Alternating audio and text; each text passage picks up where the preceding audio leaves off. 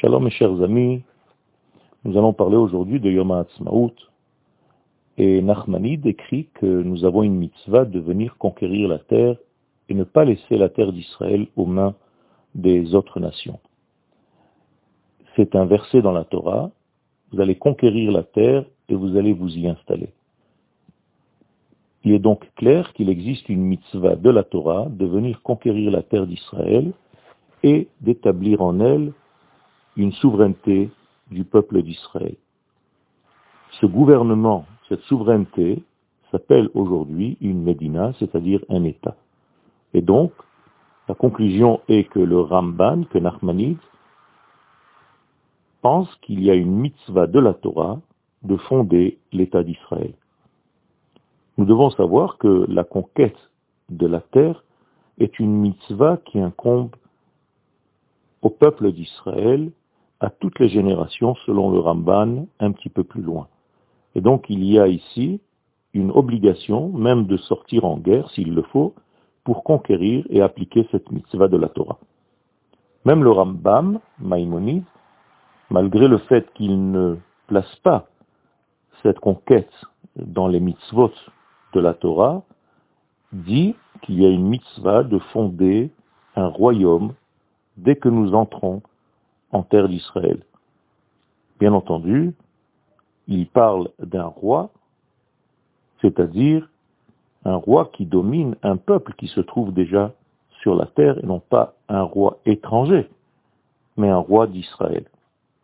De nos jours, le gouvernement israélien sur la terre d'Israël fait partie de cette mitzvah de fonder un royaume d'Israël, bien que le gouvernement d'Israël n'est pas encore au niveau de l'idéal que nous attendons. C'est une préparation, car le roi idéal, c'est le roi qui vient de la maison de David, mais momentanément, nous pouvons avoir un autre roi, même s'il n'est pas de la maison de David, comme dit le Ramban, les rois d'Israël qui sont établis et mis en place par les prophètes. C'est-à-dire qu'il y a ici quelque chose d'extraordinaire, c'est que l'indépendance de notre État, de notre terre, et la libération du peuple d'Israël d'un gouvernement étranger est l'application d'une promesse divine concernant la fin des temps. Il y a donc une distinction bien claire entre les temps messianiques et le reste du temps, par une seule chose essentielle, comme dit le Rambam, En ben ha'olam hazeh, li'imot ha'mashiach, ela shi'abud malchuyot bilvat. C'est-à-dire qu'il n'y a pas de différence entre ce que nous vivons actuellement et les jours messianiques, si ce n'est qu'une seule chose, le fait d'être souverain sur sa terre ou bien asservi à un autre roi.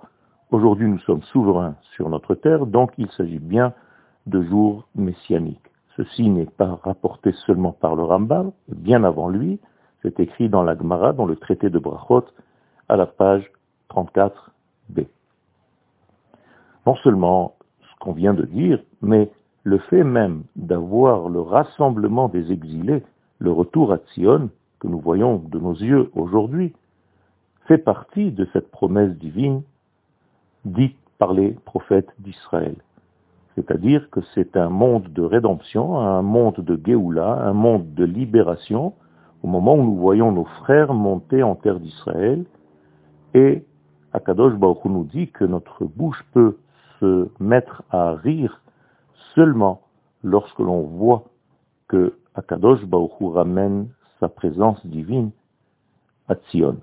Autrement dit, lorsque nos frères et nos sœurs arrivent en terre d'Israël, c'est là où nous pouvons ouvrir notre bouche et rire Pinu. C'est seulement à cette condition qu'on a le droit de rire, de sourire, entre guillemets, c'est-à-dire de montrer une joie intérieure et profonde. Il y a une question qui se pose par rapport aux paroles du Rambam. Apparemment, il n'y a que le roi Mashiach qui, lorsqu'il arrivera, c'est lui qui rassemblera les écartés, les éparpillés des enfants d'Israël. Mais ce que nous voyons aujourd'hui, qui est quelque chose qui vient de notre initiative humaine, ne fait pas partie de la Géoula,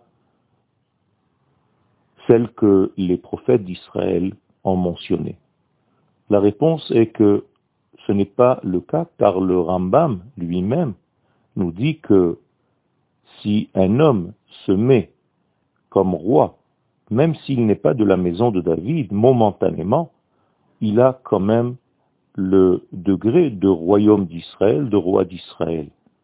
Et s'il a réussi et qu'il fait les guerres d'Akadosh Baruchou et qu'il construit aussi le temple à son endroit, à sa place initiale, et qu'il rassemblera les enfants d'Israël, alors c'est le Mashiach d'une manière certaine. Mais il est rajouté quelque chose que les gens ne savent pas, s'il n'a pas réussi jusqu'à arriver à faire et à accomplir toutes ces conditions, alors ce n'est pas le Mashiach que la Torah a indiqué, mais c'est tout de même un roi comme tous les rois de la maison de David qui étaient entiers et qui étaient cachés et qui sont morts, qui n'ont pas réussi à faire cela. Autrement dit, le Rambam décrit ici une situation où le peuple d'Israël est déjà sur sa terre, c'est-à-dire qu'il s'est déjà levé d'une manière naturelle, et un roi se met en place, qui fait toutes les guerres, mais il n'est pas encore Mashiach. Au niveau certain, il est présumé Mashiach, mais pas encore Mashiach. Ça veut dire qu'en réalité, ce n'est pas obligé qu'il arrive à faire tout cela. S'il arrive, bien entendu, c'est le Mashiach. Mais s'il n'arrive pas, c'est tout de même un roi d'Israël avec toutes les lois qui incombent au royaume d'Israël qui n'a pas réussi à devenir le roi Mashiach dont la Torah parle. Cependant, il est quand même un roi, donc il faut respecter ce royaume d'Israël, comme aujourd'hui, par exemple, le gouvernement d'Israël, qui bien entendu n'est pas le royaume que nous attendons, le royaume messianique, mais tout de même, nous avons en place une préparation à cet état, une préparation à ce stade de l'histoire d'Israël.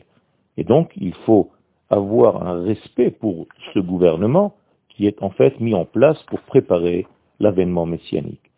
Donc nous voyons qu'il y a ici des étapes dans la construction de notre royaume et dans l'établissement de notre souveraineté sur notre terre, et petit à petit, comme dit la Gemara dans le traité de Jérusalem, dans la Gemara de Yerushalayim, dans le traité de Brachot, c'est petit à petit que le processus se développe jusqu'à la mise en place du royaume messianique.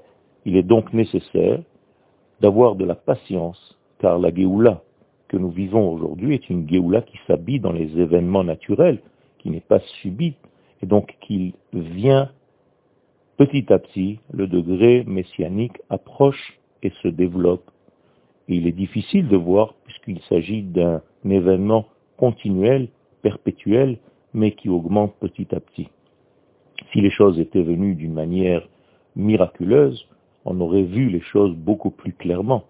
Le problème, c'est que les choses s'habillent dans la nature. D'un côté, c'est un problème. De l'autre côté, cela veut dire que la nature aujourd'hui fait partie de ce processus de Géoula et que nous devons faire partie de ce processus et surtout, surtout, avoir les yeux pour voir, bien que les choses se font graduellement, lentement, que nous voyons à l'intérieur de tous ces actes des actes divins qui nous rapprochent de plus en plus de notre libération totale.